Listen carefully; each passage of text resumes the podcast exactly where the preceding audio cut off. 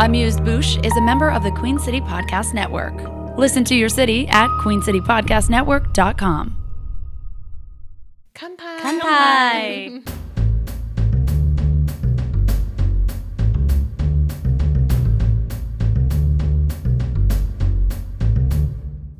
Hello, everyone. My name is Jen. My name is Abby. and this is Amused Bouche. Bouche. Today we have a very, very special guest So with us. I think she's our cool big sister. I think so. I don't know. It's, just a hunch, It's but happened. Please adopt me. oh my god, it's done. It's done already. Uh, please welcome to the studio, Sara Guterbock, Sake Sara. Sake Yes. Sara. a, a wine and sake educator who we stumbled across via the Instagram cycle of following a bunch of restaurants that we love and making connections with people that share similar interests. Thank so, goodness for social media. Thank you so much for being willing to be here and be a guinea pig for us. It is such an honor to be here. Thank you. Uh, you've turned into a little mini fan, it turns out. Oh, I have binged, binged the entire series at this point. So yeah. and she sent people to our social pages. Yeah. I feel like she's on our payroll already. so. I mean, I, to have someone on staff who can just always pair the appropriate sake or wine or whatever. This is the dream, Abby. This is it. This I is just, what we've been I wanna working take a moment and make eye contact with you and just let you know I'm really proud of us. I am too. that we I'm going to touch our fingers okay. together. Oh my God, your hands are so Yours cold. are so warm. I don't know I what's don't- going on. I I'm very excited right now. That happens sometimes. Normally they're frozen. Okay. Um, but Sara, uh, we're super jazzed that you're here. It- our listeners cannot see it, but we have a beautiful array of bottles on the table that you have brought graciously for us to experiment with. And I think it's fair to note that maybe you heard us referencing some sake at a certain episode. Maybe. yeah, Um, I got very excited to speak to you. You were like, I These have- girls need some learning.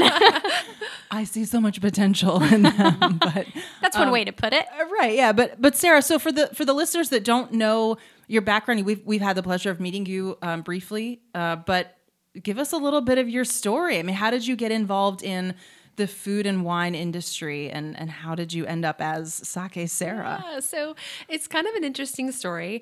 Um, I grew up in Virginia, um, but my mom was a Japanese specialist. And so uh, my father, who's a professor at UVA, uh, got a Fulbright for the family to move to Japan. Um, he was a, became a visiting professor at the University of Tokyo. Wow.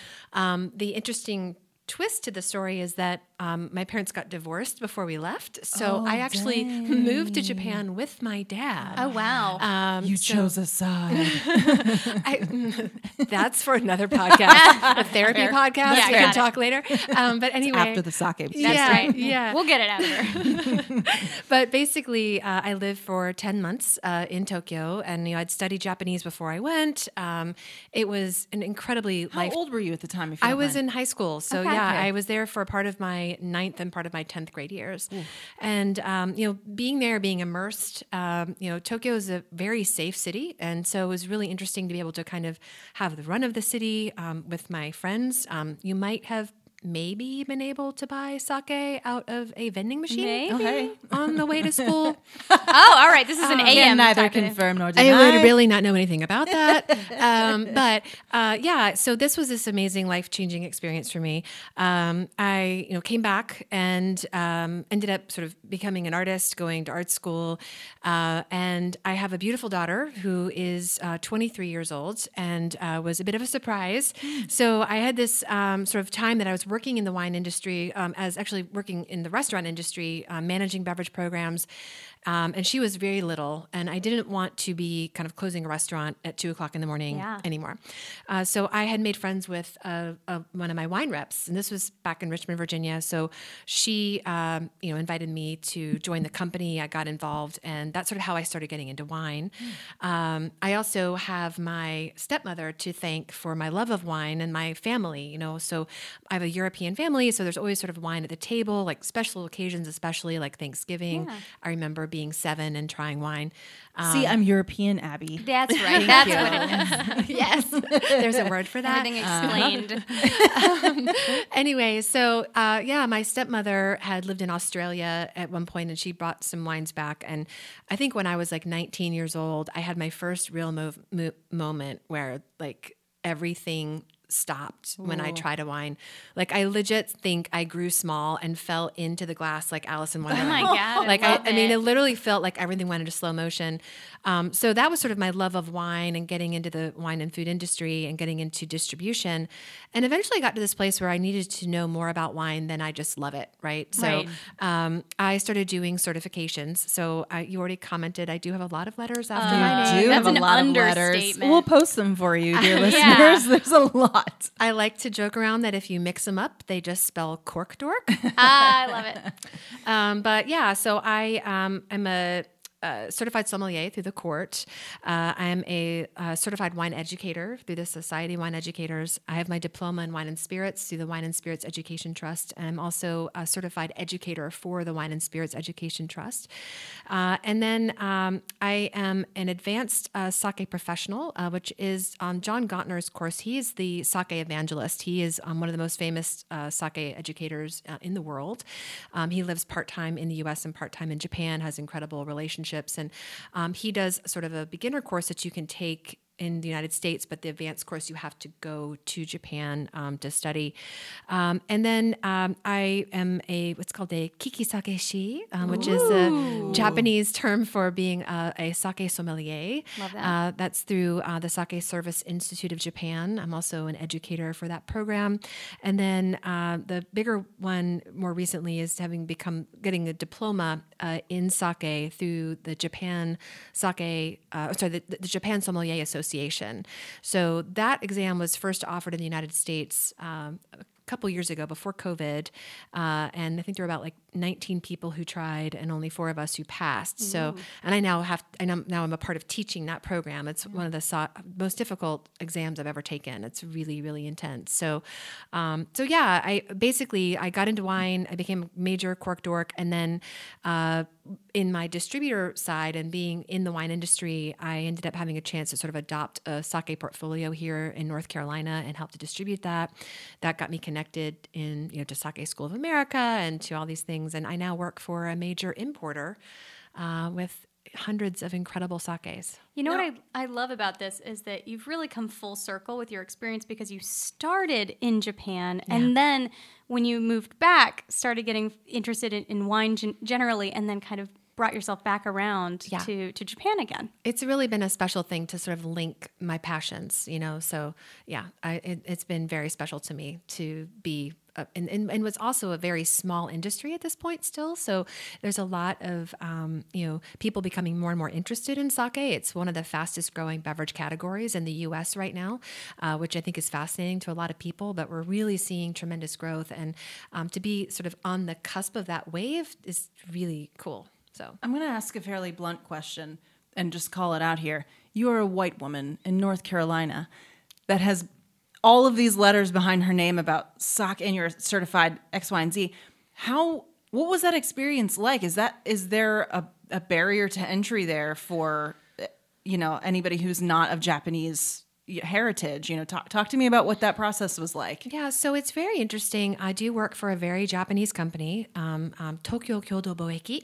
Cool. Um, Cool, cool. there's the um, it, basically a big uh, company that uh, exports particularly goods for chefs and kitchens uh, and amazing Japanese ingredients and of course beverages um, around the world. Uh, so you know there was a major adjustment period for me in some ways, um, but I think I was kind of lucky that I lived in Japan, so I really learned um, a lot of Japanese mannerisms. Um, I do speak fairly you know acceptable Japanese. Um, I joke around that my voice goes up about 10 octaves when I speak Japanese, like a Japanese schoolgirl. Do you want us to call that out when it happens? Or we have a bell. That's right. yes, it's, it's honestly, I feel it every time. Um, but yeah, so I've been very lucky. Um, I worked, uh, it's called arubaito, like a, a part time job when I was in Japan, um, and really learned a lot about sort of the ideas of respect and sort of how to behave. Um, uh, of again more stories there for another Yep. another Yeah. time uh, but yeah I, so for me uh, i think what's been great though is that the people who run my company are very progressive we actually the, the director on the east coast is a woman uh, she's fantastic ami nakanishi and she is really cheerleading for uh, like the the japanese beverage specialist team for New York Mutual Trading Company, you know, we are an American team. And, you know, we're always the ones who talk in the meetings and disrupt on Zoom, you know, like we were like, we're like, hi, American here, you know. Let's just get that out of the way, guys.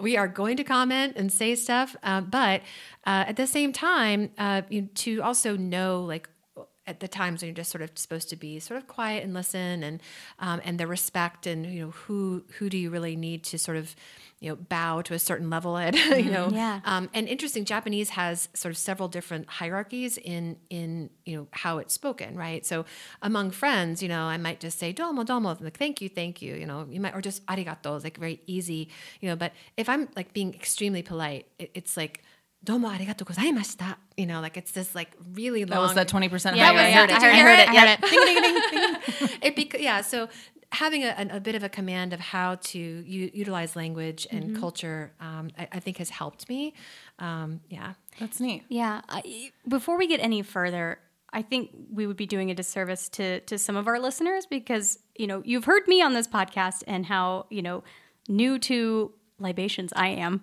generally speaking. So there may be people on this you know episode listening that don't know what sake is, right? So what is sake? So, sake is the national beverage of Japan, and it is an alcoholic beverage that is made from rice. Uh, some people like to call it rice wine, some people call it rice beer. Uh, and I always like to clarify that it's neither one. Neither. What is is it? A fermented It i- alcohol? it is a fermented alcohol. Uh, so, you know, when you look at a, at a beverage list in a restaurant, you'll notice that you have a section for wine and you have a section for beer and you generally have a section for spirits. And this has to do with the fact that they're all made in different ways. Um, wine is really one of the easiest alcohols to make because you have these little berries called grapes, right? And they're I'm Heard familiar. of Little grapes, those. yeah. My favorite. they're little, little little pouches that have are 80% water, right? So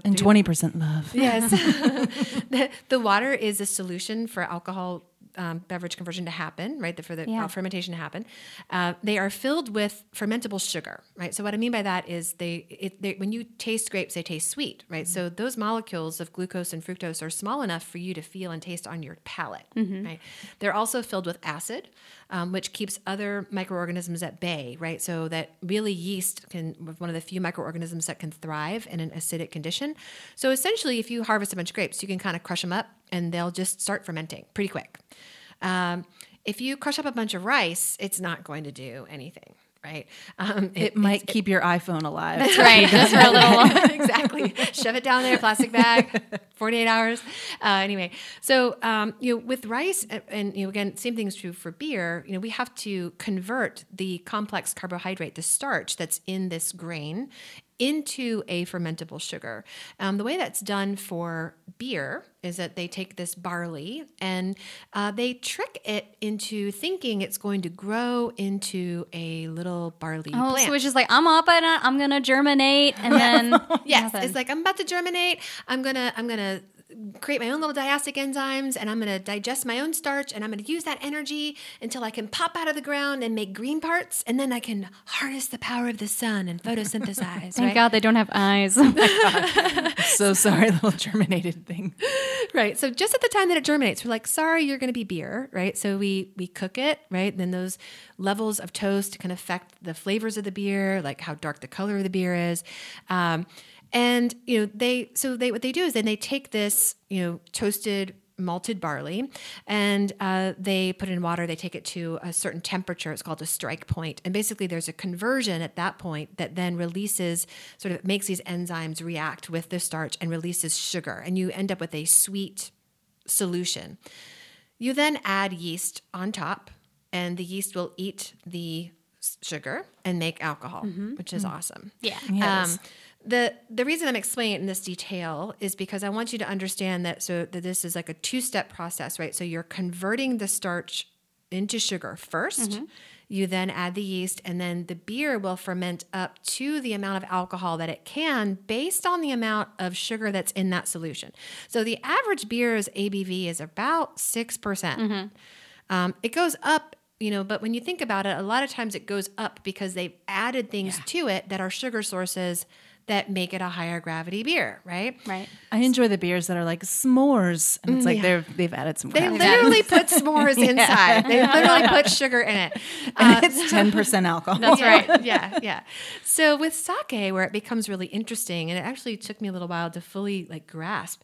Um, so r- rice is a grain. So technically, you could, you might think, germinate the rice and do the same thing to make sake. Rice beer. But there's a little problem with that, and that is that the rice that's used to make sake has been polished before it's used to make sake. They actually polish off all these outer layers of the rice that includes the germ. Mm-hmm. It oh, includes the part that would actually germinate.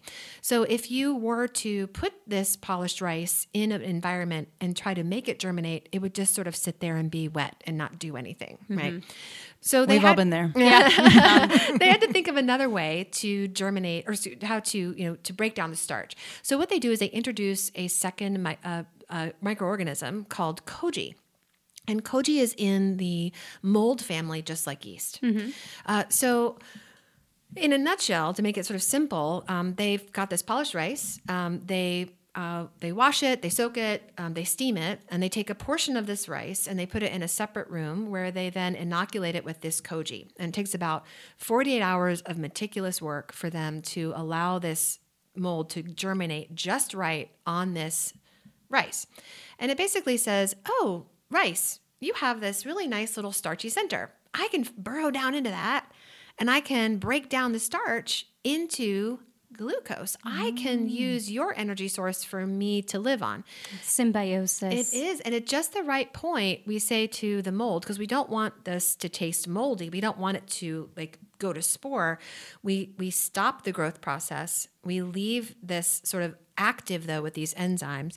And ultimately what ends up happening is you sort of build a tank with a yeast starter and rice and water and then this koji rice, right? And you have what's called multiple parallel fermentation, where basically the enzymes from the koji are actively breaking down the starch in the rice into fermentable sugar at the same time that the yeast is eating it and turning it into alcohol. So two microorganisms are working in parallel. Tech, exactly, symbio- it's a symbiotic relationship. Oh my god. Yeah. I'm learning so much right now. I know. My brain's gonna explode. and the coolest part about it is that um, you know they have these very specialized yeast to make sake, uh, and because they never run out of food, right? The sake can actually ferment up to over twenty percent alcohol Oh, by itself. It's the Holy highest. Yeah, it's one of the highest levels of alcohol that can be achieved in a natural fermentation without any distillation. We say, that's like the almost hooch, but it's not. Holy shit! We're like that doesn't say. that is so cool. Yeah. It's man, and this is how I'm. This is clear now why you have all these letters behind your name because you're so excited talking Yes. about this that I'm on the edge of my seat. Like, Like, what happens next? What do they do? When What do you mean? There's another mold that goes in there. And here I'm going like nerd alert, nerd alert. Oh my god! But this is but when people are passionate and and know so much about what they do and the things that they're surrounded with, like it's Yeah. infectious. It is. in a really good way, not like a COVIDy way, but like, but it's yeah, it makes me want to be interested in it. Um, so yeah, that's fascinating. So yeah, there's a Yeah. there's the short answer to what the fuck is sake? Yeah, even? yeah. I'm sorry. It's, it's no. There's no Reader's Digest version for answers on this, so I know it's a bit of a much thing to say. But No, you know thing. what? What's so cool about this to me is is hearing all that detail because I have there, my favorite channel on TV is called NHK News. Are you yeah. familiar? Oh, with yeah, Yeah, very much. So I love NHK News. It's a it's like Japanese news for people in America. So Mm-hmm. like if you are a Japanese person and you're living in America or whatever connection that you have, Mm. and it's all these amazing like human interest stories based in Japan and like culture and arts and food. And like I remember watching an episode all about sake, and I'm like, while you're describing how they add the the mold and stuff like that, I'm I'm envisioning in my head like this beautiful like wooden room that they big like warehouse looking it's called thing a where- kojimuro. yeah, and they're like working it room. with yeah, mm-hmm. they're working the rice in like these gi- giant like wooden barrel looking vat cut open. Yeah. Uh, it's a- They're called hangiri. that's so awesome. Yeah. Look at this, it's She going full everything. circle. yeah. No, it is. It's really neat. And I, you know, so, and I'm like, and again, it's interesting, I think, to put it in perspective because I'd like people to understand, you know, the work that goes into making these beverages. So, like, you know, you had um, the distillery on a few episodes back, right? Um, and, you know, they were talking about how, you know, the, the, the still doesn't make the alcohol, right? Right. It it concentrates the alcohol. So it's sort of like where does the alcohol come from? You know, wine is again grapes you crush them up it's all the things are right there you know like, that to me is like that proof that god loves us and wants us to be happy right like Yes. ben franklin i think said that um, you know beer again takes these sort of multiple steps um, you know but ultimately you have to find a way to break down starch you know because yeasts are very small and starch are big molecules. Um, i think it's interesting that if you taste that koji rice if you taste the rice after it's been you know to that point it tastes sweet. So you actually can really notice oh wow yeah there's a sweet taste to it. You can you know the yeast will be able to eat that. So it's kind of neat to sort of think about it as its own unique beverage uh, category. That is Science. that is so awesome now because just from the start of this you know we've had a whole new understanding like i did not know it really should be on its own little section on on a menu because it is so different Well, and the same thing that I am not a bourbon whiskey drinker, as you learned in that episode. but the more you learn about something, the more you appreciate it. And I think the more accessible it is. Yeah. So, given that our market here in Charlotte is probably not on a general basis, and maybe you can speak to this a little bit, given that this is your sort of uh, business, is educating folks. I wanna don't get think- educated. yeah, please help us. I I don't think that the general person here in Charlotte or nearby would have any sort of clue what it is. I mean, we're just asking what is it compared to wine and beer, that's that stuff made from rice it's right made Yes. from rice. Yeah. um, but that's fascinating. That Yeah. I think again, the more you can learn about something, the more you open up people's uh, appetite to Yeah. it. And I mean, people are really interested in it. Um, you know, we have, I think, sort of social media in many ways to thank for, you know, everyone's sort of in a rush to post like, oh, the cool thing I drank. But what I will say that I think is really important about sake because you know we've just had this big boom in seltzers, right? So Yeah. you know, and um, it's kind Are of we like out of Some alcohol. We- That's what I call. Can we it. be done with it now? they're, Some they're, alcohol. They're, they're kind of on the decline a little Yeah. bit, you know. And so I, I like to sort of put it in perspective that to me, um, sake should not be viewed in the same lens. It's not another alternative beverage, if that makes sense. Um, sake has been, you know, drunk for a couple thousand years in Japan, obviously, that's got this tremendous history. It's very regional.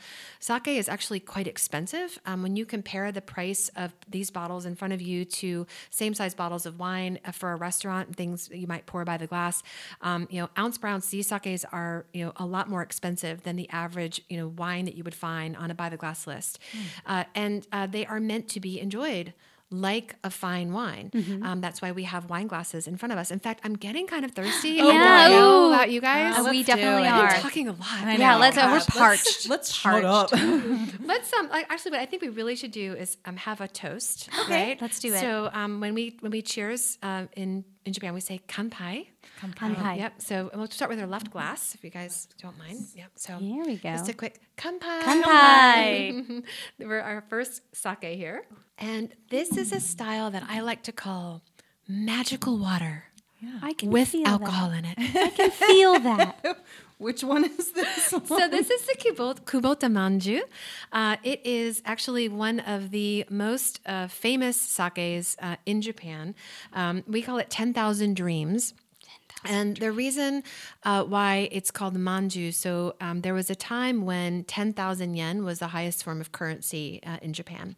Uh, and the brewery, uh, uh, Asahi Shuzo, which is located in Niigata, Japan, developed this sake and they wanted it to be like their pinnacle, right? So they used this man, the 10,000 sort of idea as the highest form of currency, uh, to name this sake manju. So uh, 10,000 Dreams is the English name that we give it. Uh, this story here is that there was a period of time uh, in the 80s, what was called the Ginjo boom in Japan, where um, sakes made with more highly polished rice became more and more popular. Um, and what was happening is that the more you polish the rice, the more of the outer sort of layers you take away, um, you take away things like proteins and vitamins and minerals, fatty acids, things that when they're in the brew can sort of make it a bit funky. Like when you have like minerals in your water and it's like changing your water flavor. Yeah, I think that's a really good way to put it. But on top of that, the minerals actually um, invigorate the yeast. So yeast actually need nutrients beyond sugar to be active. So if you have a lot of those, you know, things in the sake, um, the yeast get even more excited and they really work quickly. So you don't get sort of the same complexity that you would get out of a longer fermentation at a colder temperature where this yeast, are sort of struggling a little bit more. Um, so, you know, there's actually a tremendous amount that goes into making this sake so clean and delicate. Um, it comes from Niigata, which is one of the most snowy regions of Japan. It's made with snow melt. And uh, yeah, and they have to use tremendous hygiene, uh, very specific select yeast, uh, and, um, you know, very soft water in order to make this sake tastes this way. They also use a special rice variety, uh, which is fairly neutral in its flavor. So this is a challenge that they have to make this sake have what's called a kire finish. It means pristine. So it's That's the word. clean. I was going to ask you, Jen, like, how would you describe this? Because magical water is it, obviously, but like, I can taste the word pristine in there. Yeah, I mean, if I had to use like the language that I would use if I'm drinking like a white wine, I would say crisp. Yeah. Yes, it's very It's crisp. very crisp. And that crispness is actually a signature of Niigata. So we're seeing also, just like in the wine industry, where certain regions are famous for wine, um, s- regions of Japan are becoming more and more well known for their specific styles. So I want to compare this to the other glass that we have because both of these sakes are the same grade. Um, and so you notice, you know, we smelled the first one; it's really shy, doesn't have a very very strong like apples. yeah, the second one is very opulent, right? Yeah. So the cool thing here was that these are two sakes of the same grade. Wow. Holy This crap. is a, this is a me one. this is a me one. it has that like creamy mouthfeel. Yeah. It really does. It's I love a gross buttery Chardonnay. Yes. This well, is I my- actually this is the one that I recommend with lobster all the time. Oh, I just can like, see just that. like that. Yeah. So, um, so this is from a, a, a brewery called Born. Um, And they are called breweries. called Born. Yeah. So they're breweries. Yeah. It's actually confusing because the the, the breweries. Um, are not always the na- the same name as the as the brand, Mm-hmm. so I, I tend to sort of refer as the brand as the brewery just to kind of make it simpler. fair. So there's actually a sort of a different name for the Mm-hmm. brewery name here, but um, Born is their most famous brand. Um, both of these sakes are what we call Junmai Daiginjo sakes. They're the highest grade of sake. Uh, I like to emphasize when I s- started us high. I girl. did, but I, I do like to emphasize that the grades um, really have more to do with the style and not necessarily quality. So there are plenty of sakes that are lower grades that are outstanding quality, Mm-hmm. and you always have to sort of bear that in mind. Cool. Um, but this sake is made uh, with a different rice. It's a rice called Yamada Nishiki, which is sort of the king of sake rices. It tends to be really showy, right? So that first sake that we had is made with a rice called Gohyaku Mangoku, which is very, very shy.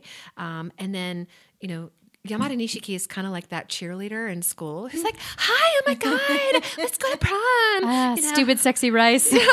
Sexy rice. pull your skirt down. exactly 100 so yeah she's she's very excitable um, she wears a lot of perfume right so it's lots of like she's got that. flowers and fruit lots of uh, lychee and lilies and then that, that the apple note absolutely um, even a little bit of that kind of pretty um, banana character I don't know if you oh, saw uh, that you know what? Yes. note. Yes, Yeah. definitely. Yeah, so there's a term for this. It's called ginjo ka, the aroma of ginjo sake, um, which means um, it's the aroma of specialized brewing. Uh, and so here they're using modern yeast and they're using cold temperatures and they're purposefully amping up this fruity floral character in the sake. So I wanted to start you off here because I felt like when you had these two side by side, first of all, they're, they're, they're dramatically different, even though they're they're the same grade. Right. Um, but they're also the two sakes that to me seem to change people's lives the most. So some people really like that clean, like, oh my gosh, you're right. It's like magical water. I mean, if I told you that the first sake is 15.5% alcohol, would you believe me? Not when I was on the floor passed out. exactly. Um, and it's, you know, about the same, 15% in sake number two. Um, but it's definitely a much more sort of, It's very um, mellow. You would never know. you would never know that that manju is that alcoholic. so fantastic. Like again, I was a little I'm always a little nervous when I go to a place where they're like, "We're going to take you through a tasting," because most often I like let it touch my lips, like, mm, "Thank you," and then that I'm done, right? But like both of these, I'm like, I, the the gold is my my favorite out of the two that I'm tasting here, but I really like that both of them. Neither of them made me go like I do in so many um, tastings of things. So we'll get there. I'm like sure we'll get there. but like we're used to with other beverages, like you could see each one of them being better with a different meal. Right. So the Yeah. manju is, uh, with its delicacy, is a fantastic uh, sake with traditional sushi and sashimi. Um, it goes beautifully with more delicate fare. Mm. Um, it's out, actually awesome also with like tempura, so like lightly fried Oh, yeah. foods. Yum. Um, the gold though, because it's a bit more boisterous, um, I actually like kind of like it more of almost modern, tricked out sushi. But I was gonna say this is also a sake that can stand up to things like um, salads with you know fruit on them and chicken marinated. Yes. Um, you know. Uh, if you were to grill out on a summer's day, that refreshing, lighter fare. Remember summer? Remember summer? It seems so far away. It's gonna be 70 degrees tomorrow. We'll be fine. We're, uh, who's grilling out tomorrow? I guess we are. I am. So that's- I'll be bringing this along. Cool. So yeah, so these are the first two again, and they are um, the higher grades. And I just want to sort of start you there, and then what we're going to get a little more funky moving. yeah. All right, on. let's do it.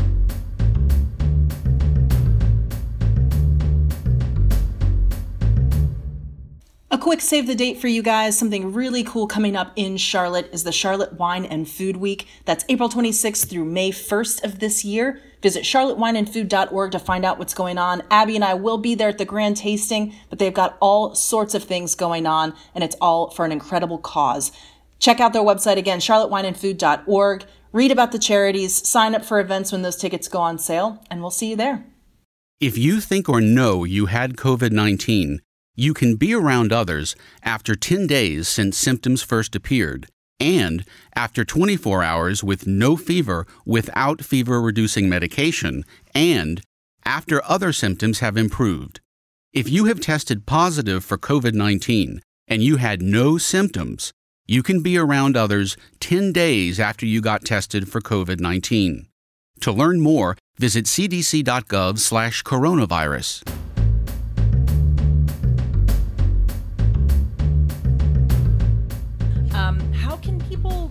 that that really want to get started in even just knowing how to, you know, intelligently order something at a restaurant in Charlotte? Where can they start? Yeah. So, um, the first thing I always like to remind people, one of my favorite quotes in the industry, um, is the only thing you have to lose by opening a bottle is boredom. Oh. This is a this is a this is a, a, a quote from Margrit Mondavi, um, who was the second wife of Robert Mondavi, um, and you know I I think you know first of all the best thing you can do for yourself is to taste as much as you can. You know to get out there, get curious, you know, get weird, you know, and and and and just enjoy yourself. Um, I think some people are like worried, like, oh my God, like, what if I don't like it? Well, did you die? No. You know, I mean, hopefully you don't have a terrible allergy. You're Right. fine. Um, but there are uh, some amazing resources here for learning. So, you know, we're very blessed to have uh, Johnson and Wales University here. Um, So people who want to learn more about wine, you know, they offer classes. I highly recommend that. I personally am connected with Sake School of America. Yes, that's a real thing. Zing, zing. So you can, um, it's very easy, sakeschoolofamerica.com. You can go and check it out. Um, we have, um, we do um, brewery tours, live seminars. Um, most everything is virtual right now, but you know, if you want to, you know, get a, you know, fancy paper and a pen and some letters after your name and call yourself a cork dork like me, uh, a sake nerd. do, I do, I do. you can uh, you know check that out online, um, and then you know there's of course just you know I mean good old fashioned Google. There's lots of wonderful websites out there that you can learn about. Um, my company has a really great website with lots of information about all the sakes that we import. Um, it's mtcsake.com. And I think that's important. You know, if, if you're someone out there that's listening and you are maybe running a restaurant or beverage program and you're interested in adding sake to your program, you know, please check us out online because, you know, we have got just an incredible portfolio and all of our items are imported into, or sorry, distributed in North Carolina uh, by Johnson Brothers Mutual Distributing Company, which is uh, one of the, you know, largest and really best, in my opinion, uh, you know, distributors in North Carolina. They've got an incredibly diverse portfolio of wines, and really the largest selection of sakes uh, in, my, in my portfolio gets to be a part of that. So that's pretty cool. And it seems like you've you've mentioned a couple of places that that you've spoken with that are that are not traditionally Asian restaurants that are adding this to their menus and and really diversifying what they're offering. What are some of the places that that you can name drop here for us that we can check it out? Yeah, so just some shout outs, right? Like Yeah. so I mean, so first of all, I think it's really important to note that sake has been embraced by the Court of Master Sommeliers. You have to know about sake if you want to become a som. Um, there's a whole program with the Wine and Spirits Education Trust, um, you know, that I also educate for them as well. And uh, you know, the idea that these amazing governing bodies, right? So SOMS, the Institute of Masters of Wine, they are into and fascinated by sake. This is is another reason why we sort of note that sake is not just another alternative bev- alternative beverage, and we're seeing uh, restaurants that are sort of drawing outside the lines of traditional Asian. Adding these to their menus. So, uh, for instance, um, Mariposa recently opened with three sakes on their menu. Um, Para just opened with five sakes Yeah. on their menu, uh, and Counter, which is you know sort of the talk of We'll everybody. be there in a month and a half. Yes, I have. I heard from Sam. that You guys are talking to him. Oh my gosh. Yeah, super, super cool. Um, Sam actually um, has so far uh, ordered over nine sakes. He's putting a whole page in his menu, like it's all a part of the you know, food pairing stuff going on there. So you know, it's, it's a it's a pretty cool thing. Um, Bardo has had sakes uh, for their food pairing. So. You know, we're seeing more and more places who really, if, if, you're a restaurant that has a, you know, sort of up to date to date type of wine program, a sommelier led program, generally people are adding even just one sake on the menu is diversifying. Um, it's kind of cool too because a lot of people maybe who have problems with certain things with wine, like maybe they find wine too bitter or too acidic. Oh, that's me. Yeah. Hi. They actually really often very much love sake. and can sake attest. can be so great with food. So, yeah, we're seeing a lot more places that are doing that. And uh, I think it's a really neat trend. And uh, we just expect it to continue to grow. Yeah, I mean, I can say for myself that we have just tried six sakes, two of which were also warm. So eight theoretically at that point. And there's not a single one I did not enjoy. No, Sara, and this I is would the never have sound expected that she that. normally makes when something is too like alcoholic for her. She'll go, nah. we haven't heard I that at all. I physically recoil. My whole body shakes. And She- it's not even like she's trying to be rude. It's that she physically cannot. I help it. cannot. Yeah, yeah. I literally It's cannot. visceral. Yeah, Yeah, I it understand. is. I get it. I can't help it. There's there's It's gonna be like an a- episode it's like a up baby with that. tasting a lemon. You're yeah. like, I just I never got out of that. I just kept that infantile part well, of me. what I love about you ladies too is that you're not afraid to be real. I mean, I've heard you guys say, you know, yeah, I don't like that, you know, and I and I mean, we have to be real, you know, and so I, I mean, I, I take it as genuine that you've enjoyed everything, so that makes me very happy. absolutely. Well, Yeah. and we're real, and also I think it's important for. Yeah, we have no no skin in any of this game really, Right. other than just enjoying things ourselves and being honest about what we're experiencing. And I think you know we're honest about when a restaurant asks us to come in and try something on the house, right? That's Yeah. part of the experience, but we're still going to be fair about it and say there are certain pros and cons, and we we want everybody to understand that we're still just ourselves going yeah, into I it. I mean that's so. why you asked us, right? like, Yeah. I, I did also just before we ran out of time wanted to mention so you were talking about sort of how like what is the Charlotte scene like right Yeah. with sake and like maybe the average consumer um, you know there's actually been a really amazing culture with sake in North Carolina and in Charlotte for a long time uh, so I would be remiss not to shout out uh, so Birdie Yang, uh, who runs uh, Baku and Yama Yama Izakaya. He, actually, he had Yama Izakaya for a while here, Yep. um, close to here, um, but uh, Yama Waverly, and he's actually I think got some new projects coming soon. There's been a bit of a chatter about Yeah. that. You know, he was really my first uh, mentor here um, when I first started to get into sake one of my greatest concerns was my ability to evaluate quality. So every single thing that I brought in to North Carolina, I would bring to him first and be like, "Hey, what do you think of this? I need to calibrate my palate to mm. understand like is it worth it for the money? Is this a classic example of this style? Like what do I need to know?" And he was sort of the one that really kind of got me sort of more excited to further my education. Uh, and you know, he's he's a really amazing man. He's extremely humble. Um, he has amazing connections in the wine uh, world here as well. Uh, so you know, if you don't know Birdie, if you've not been to Yama, you know, or one of his restaurants, I definitely recommend it. Baku has got an extensive sake list, Yeah. and Yeah. he's got wonderful people who work there who get great service and really, really uh, amazing recommendations, robata type stuff. Yeah. Um, also, you know, when you start, I, I, my my nickname for South End is Little Asia at this point. so I think most of your listeners are probably pretty familiar. Like, Yeah. you basically have like about a, a half mile radius of, I mean, so many places there. And one of the first uh, places to pop up though uh, was Futo Buddha, right? So um, you know, and uh, Chef Shortino there. I think was uh, an example of this type of you know American chef who is embracing Japanese food and recognized the ability to make a list that was almost all about sake. Like they don't have a spirits license and they only have a handful of wines. Like when you go there, it is all about the sake. Yeah. And uh, so yeah, you guys kind of found out about me because I did a staff training Yeah. there. We go way back.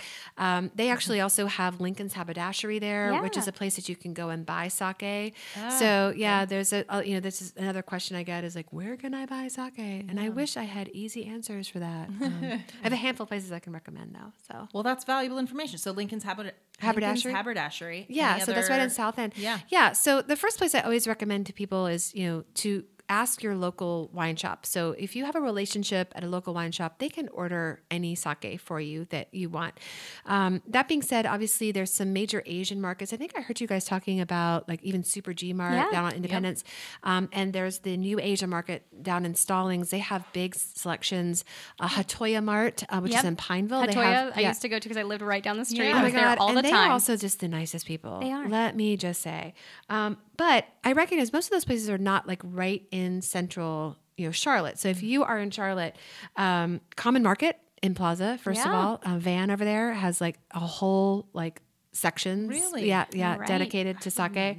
Um, the hobbyist in Noda um, Mm-hmm. is a big proponent, and actually they also sell popcorn there, so you can get popcorn and sake. go. The hobbyist, um, the assorted table uptown. Um, Yes. we go there. right near and you uh, guys Orrman's. just did an interview with Orrman, and I've actually done a collaborative sake and cheese pairing class with assorted table and Orrman's. When was this and how did we not know about it? like, I want to cry a little bit. All of our When's the best next friends one? Yeah, I'm sure other. there will be another in the future. Yeah, but that is such it's that, that whole everything going on there. Like, if you haven't been to that area at Seventh Street, like, uh, It's just amazing. like they it just is so cool. migrated to the bigger space. Yay. and I saw pictures of it on Instagram and it looks in. We need to go celebrate. Yeah. Get some raclette. Get some melted cheese on your Yep. body. Yeah, and so lots of lots of really cool places around Charlotte that are getting into it as well. So, Absolutely. All right. Well, other than just around Charlotte where we can get sake, where is Sake Sara going to be popping up? Anything on your horizon where we might see you? Yeah, so I'm going. Uh, so I'm actually going to be um, in Charleston for Charleston Wine and Food. What's Um, the so dates there? We might have to coordinate. Yeah, we're gonna make that So work. it's coming up. It's a March second. Um, so it's coming up, and I'm actually I'm doing a dinner. Uh, so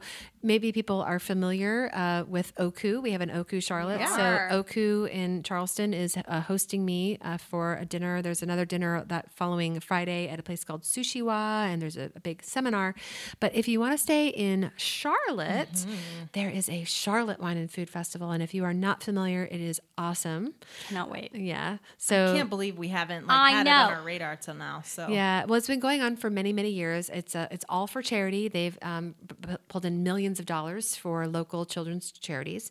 So um, it's on the April 29th. So actually, the the whole sort of that last week of April is when it happens. There's dinners, there's seminars, there's all kinds of fun stuff. But there's this big walkabout tasting on that Friday called their grand tasting event, and they have many, many different people pouring wines and different restaurants making food. So. Uh, there's you, know, you can look for the sake Sara table, and I will be there and shaking hands and pouring sake for you. And we'll just be there waiting for you to That's pour us correct. another We'll one be like because we're little not baby birds just to waiting. pour Yeah. ourselves. So yeah. Yeah. Awesome. Am I allowed to shout out two more things? Of that I think really? Please, please. So first, I'm only shouting out because I've been listening to your podcast, and I just felt like it was important. But um, I, so I am best friends uh, with the people who run the farmers market in South End. Oh, And I've been listening to some of your chefs talking about, you know, how they go to the farmers market. And I just thought it was really important to remind listeners that we have these amazing farmers markets here in Charlotte that you can go to. Um, they are um, doing incredible things. And what's really amazing about that particular farmers market is that they are um, only really pulling in things from the area of North Carolina. So the big, big farmers market that's out by the airport, Uh, yeah. they, you know, so in other words, if you go to a farmer's market in North Carolina and they have bananas, not, not from North local. Not Not local. Right, exactly. so I just had to throw that out there. You know, I, I think it's really interesting to listen to your podcast and to hear all the chefs talking about like the relationships that they have with the farmer. And I did this. You can have your own relationship with a farmer Yeah.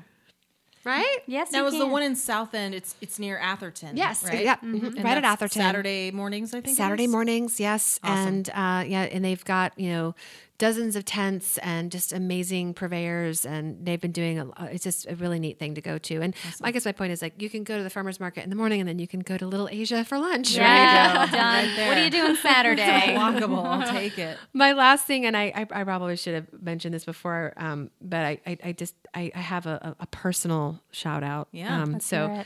I, I am Sake Sara, um, but I am also a yoga teacher. Oh, I need to stretch. I So my, also my joke is like like to stretch. hashtag how I stay sexy and still eat so much. You're in good You're company, really, girl. yeah, you really are. anyway, so no, I, I just was going to throw out there for locals in Charlotte if you're looking for a new yoga studio, QC Yoga. Yeah. Uh, we're in West Charlotte, and uh, we actually are doing occasionally uh, yoga and wine tastings. Oh my god! as Okay. well. So This might be the barrier to entry that I have needed because okay, let me ask you this, and this is totally unrelated to food. I'm so intimidated by yoga because I am very inflexible. And I'm nervous, so I can like try a YouTube video, and that's fine. No one has to watch. But like, if I'm somebody who's brand new to it and super intimidated, what do you recommend? Like, wh- how do I start? Sake. Take a shot of sake. So the first thing I always tell people is that you don't need to be flexible to do yoga. You become flexible because you do yoga. Yeah. There you go. Yeah. There you go. It just sucks in the beginning, though. Well, it doesn't have to. There are, and there's so many different kinds of yoga. Like, Mm-hmm. um, I used to do Kundalini yoga. It was Mm. like my favorite because 30 minutes of it is like long stretching and like just staying in the same position for like seven minutes. And Oh, then like la- sleeping. Yeah, no, because then the last 30 minutes is nap time. Oh. where you literally they got like blankets and pillows What's and like the corpse use it- pose? I'm good at that yeah, one. Shavasana. Shavasana. yeah. Just take a nap.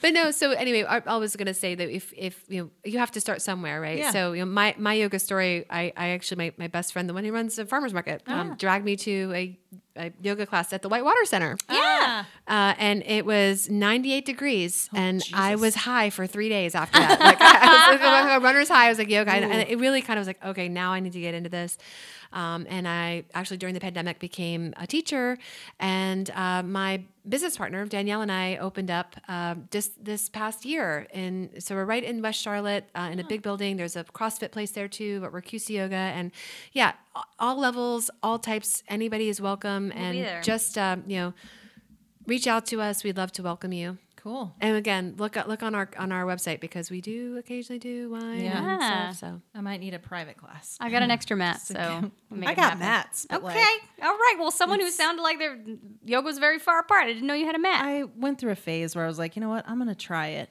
and then I was like, man, this hurts really bad. I know what you're thinking. Where are the other sakes that are on the table? Why have we not tasted them yet? You're going to have to wait till part two, so keep an eye out, and we'll see you soon on Amused Bouche.